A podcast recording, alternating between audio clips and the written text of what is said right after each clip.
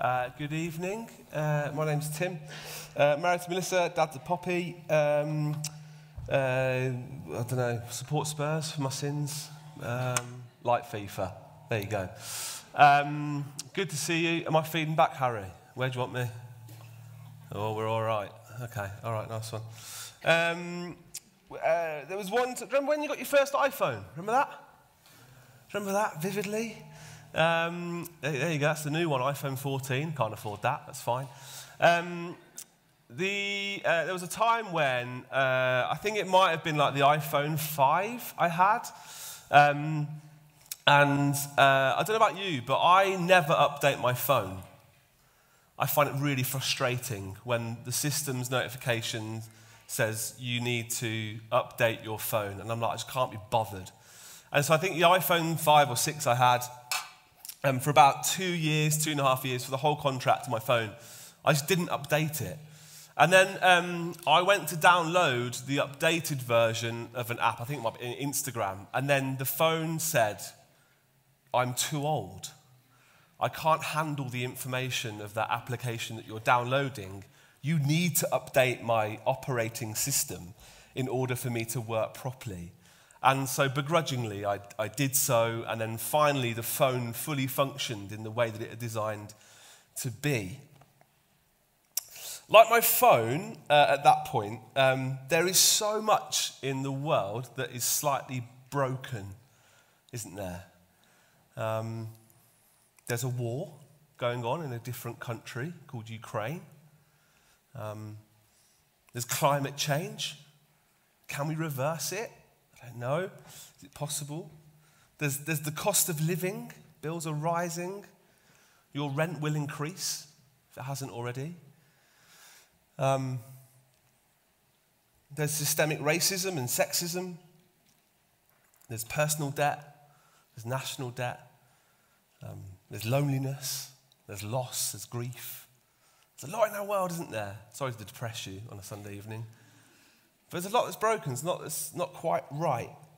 And as followers of Jesus, or of those of us that are exploring this idea of following Jesus, um, whilst we know that the world is broken, how, how might God change? The, how might He fix it? How might He intend to make the world a better place? That's the question that I've got for us tonight. So, if you have a Bible on you or in your pocket on your phone, um, we're going to turn to Ephesians chapter 1. If you haven't got a Bible downloaded onto your phone, complete permission at this moment to open up Google and Google Ephesians chapter 1. Okay? Um, whilst you're doing that, let me just give you a bit of a background to Ephesians. It was a letter written to the church in Ephesus, but it was recognized, or it is recognized by scholars, people who study the Bible, to be what's called a circular letter. So it was intended to not just stay in Ephesus, but to be sent round the churches that a guy called Paul, uh, who was an apostle, he was someone that started churches, um, it was intended that letter would go and be sent round other churches. Um, and so there's, a, there's an essence to which what Paul was saying then to that church there albeit in a particular context and framework, it's also intended to be relevant information for every church for all time in the future, like Trinity Cheltenham in 2022. So we're going to read Ephesians 1 and we're going to be in verse 15 to 23. And the question that we're trying to work out is how might we expect God to make the world a better place? All right? So let's, let's read. I'm reading from the NIV, the New International Version. Um, and I'm reading from verse 15 all the way through to 23, and then we'll delve into it a little bit, all right? So, this is what Paul writes. For this reason, ever since I heard about your faith in the Lord Jesus and your love for all of God's people, I've not stopped giving thanks for you, remembering you in my prayers. And I keep asking that the God of our Lord Jesus Christ, the glorious Father, may give you the spirit of wisdom and revelation so that you may know him better. Verse 18 I pray that the eyes of your heart may be enlightened, in order that you may know the hope to which he has called you, the riches of his glorious inheritance in his holy people, and his incomparably great power for us who believe. That power is the same as the mighty strength he exerted when he raised Christ from the dead and seated him at his right hand in the heavenly realms, far above all rule and authority, power and dominion, and every name that is invoked, not only in the present age, but also in the one to come. And God placed all things under his feet and appointed him to be head over everything for the church, which is his body, the fullness of him who fills everything in every way. Feel like I've just been at a Michelin star restaurant and consumed like this really rich food that I'm, my, my, my tonsils and my taste buds aren't quite mature enough to maybe really fully grasp what's going on. But I'm going to try my best to help us understand what we've just read, all right? So, Paul's prayer is that the eyes of their hearts, the reader's hearts, your heart, my heart, would be opened. Now, in our culture, when we talk about heart, what we often think about that only speaks of is our emotions. Because the heart is seen in our, in our cultural moment to govern our emotions. But in ancient Near Eastern culture, and when the Bible was written, when the Bible talks either your heart, about your heart, your mind, or your soul, it's about the, the, the center of who you are. It's the operating system to your life, the thing that governs every decision, every action, every thought that you make. It's your heart, your operating system. And so, what Paul is wanting to say here is that I really hope, guys, that God would update your operating system. Because there's some bugs in it that need fixing in order for you to operate in the way that God intends for you to operate, in order for you to function in the way that God intends for you to function. So, what are these bugs, these fixes, these things within the operating system as your hearts are opened? The eyes of your hearts are opened, and the revelation of wisdom to help you know God better. What, what are they? Well, Paul, Paul says it in verse 18 through to 19. The first, in verse 18, is that in order that you may know the hope to which he has called you, the hope to which he has called you.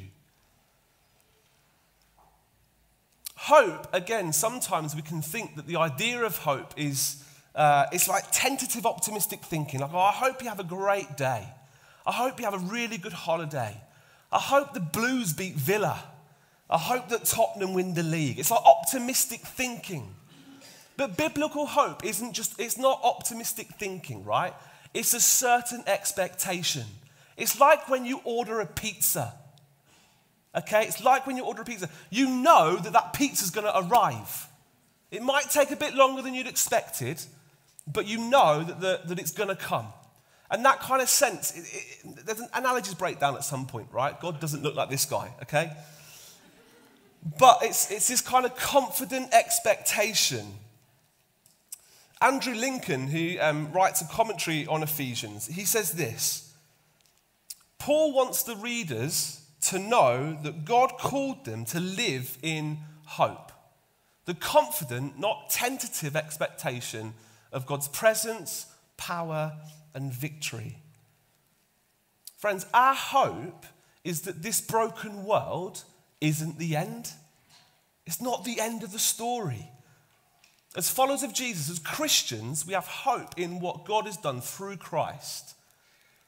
And if you want to know how the story ends, spoiler alert, in Revelation, it says this He, God, will wipe every tear from their eyes. There'll be no more death, or mourning, or crying, or pain for the old order of things has passed away.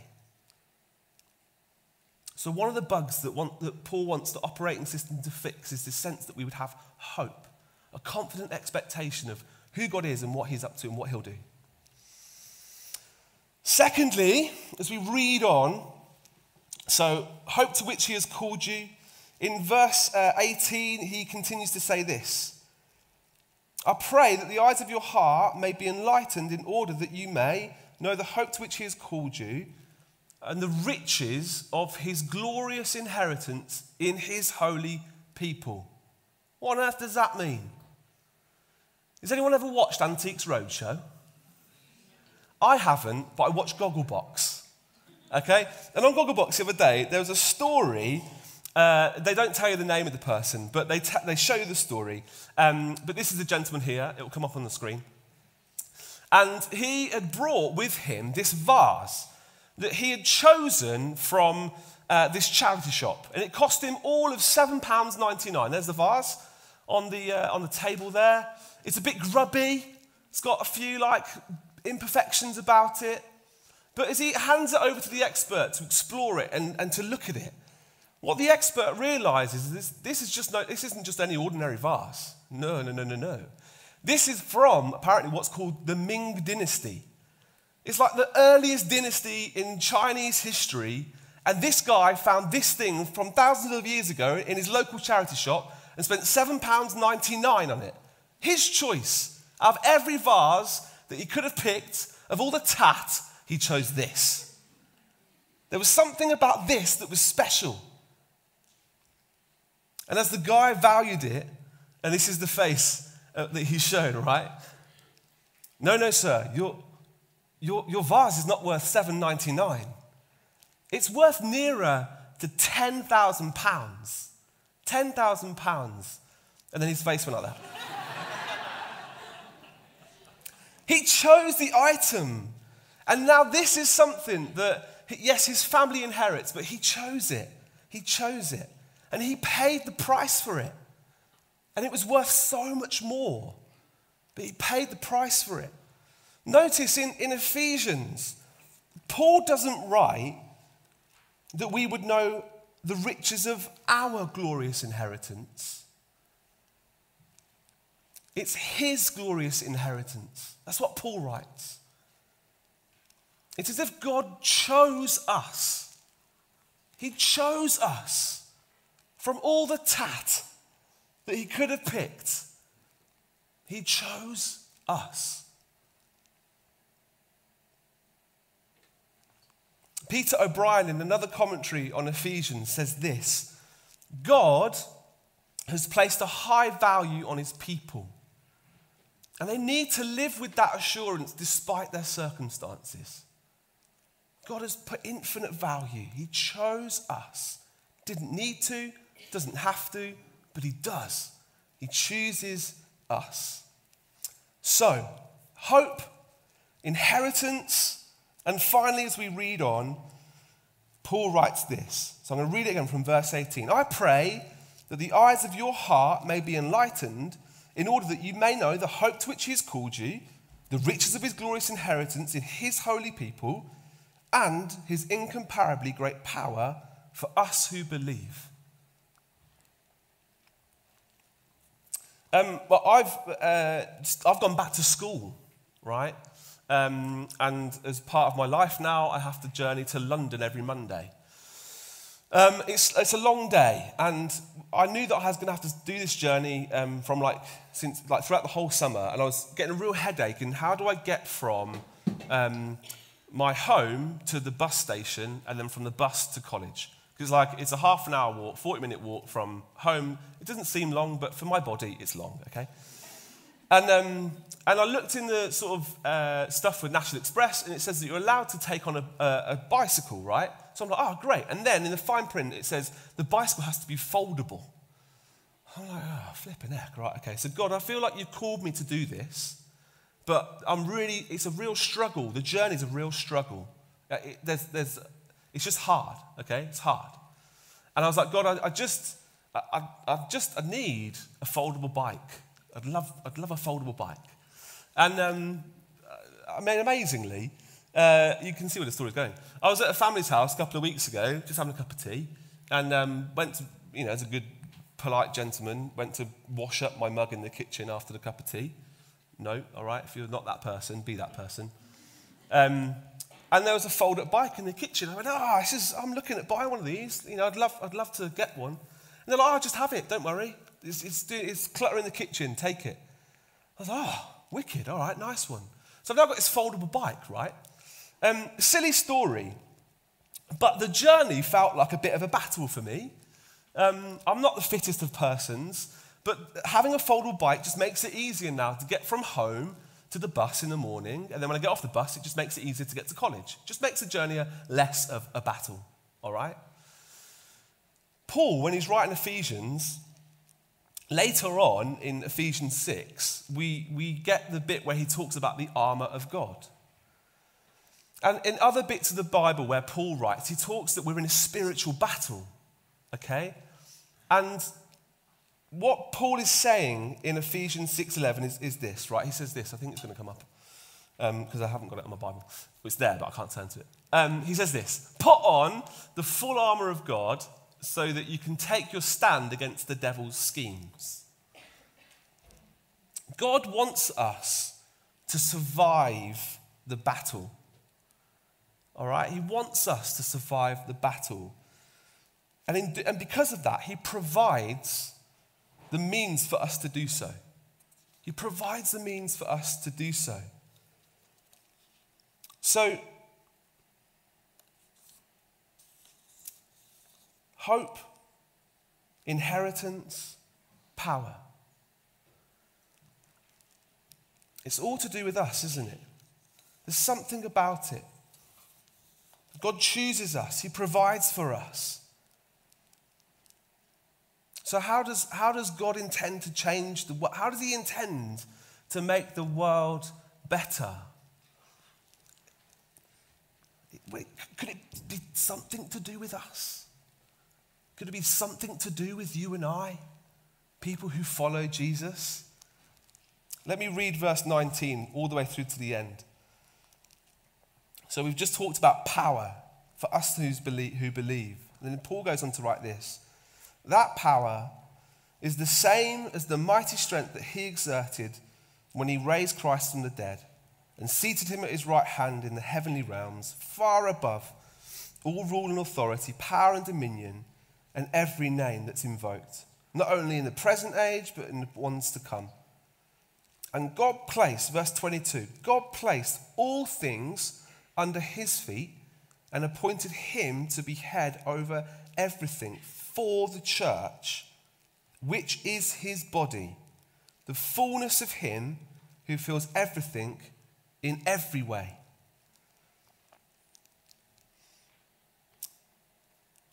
In a society like ours, change, the ways in which change happens, looks a little bit like this, okay? It's, it's like a pyramid of, of ability to change, all right? And at the top is politics and wealth. Like if you can have a lot of money, or if you can be in politics, you have a lot of agency to change the way in which things are. You can make sure that the world is a better place, depending on your political leaning.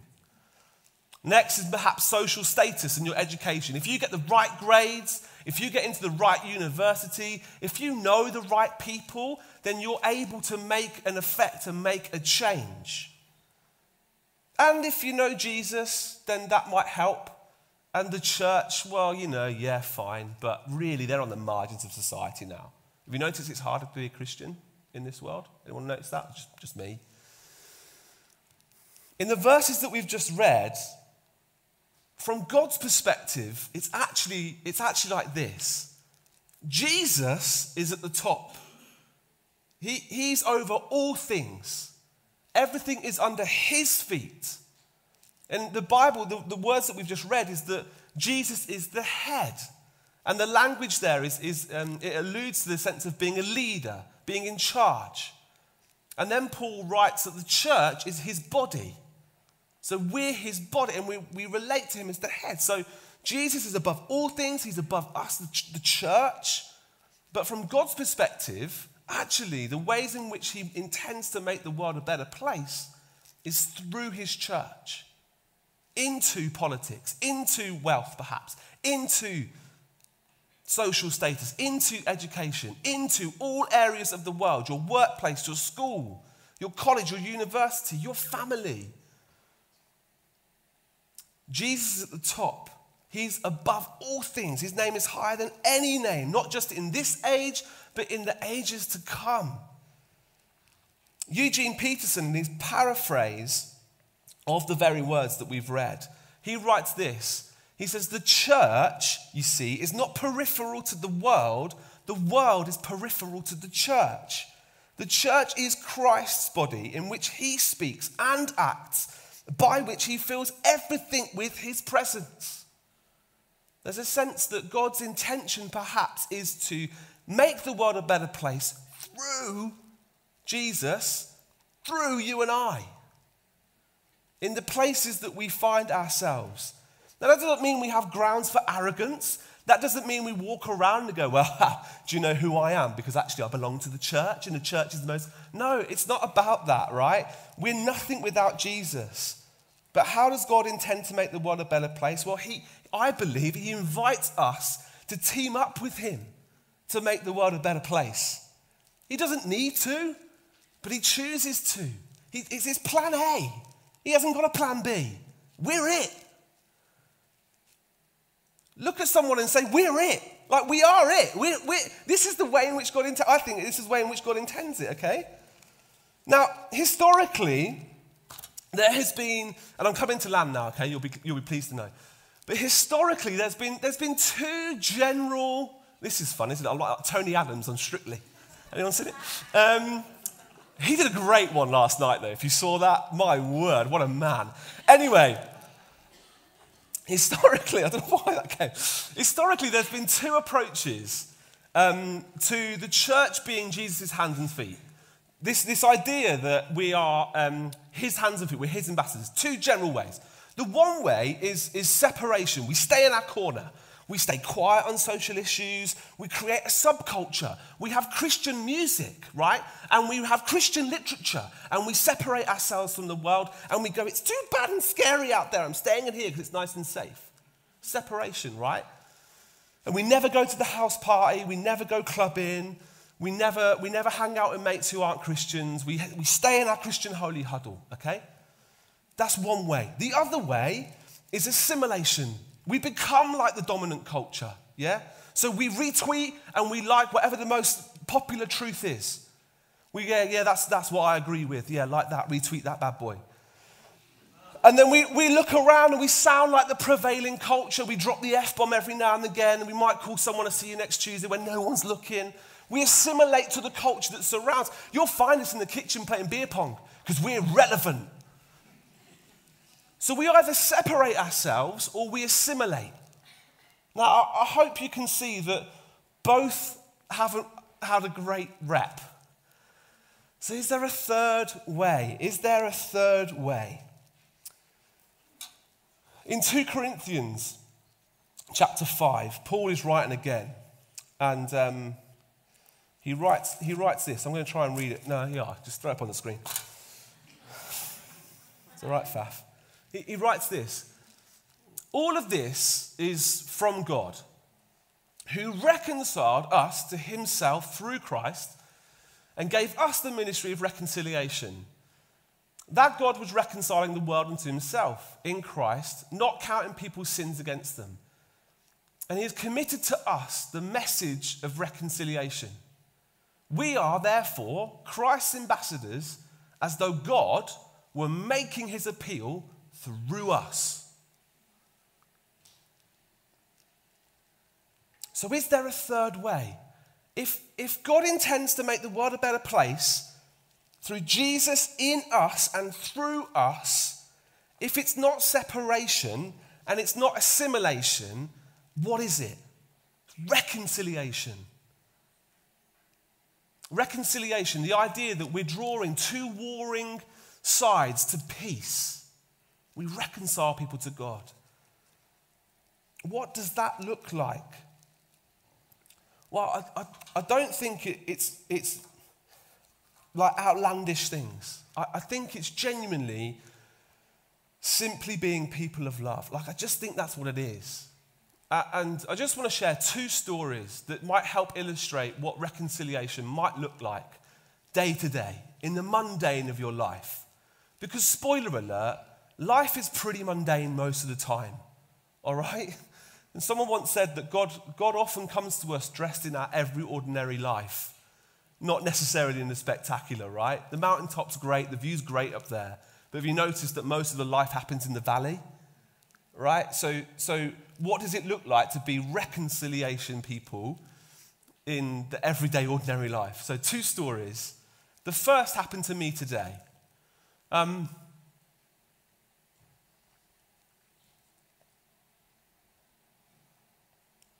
okay.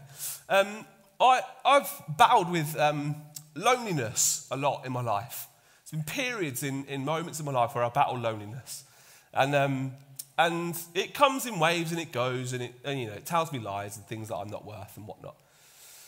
And um, in the waves of that, I can feel quite low and I can feel quite distant from God.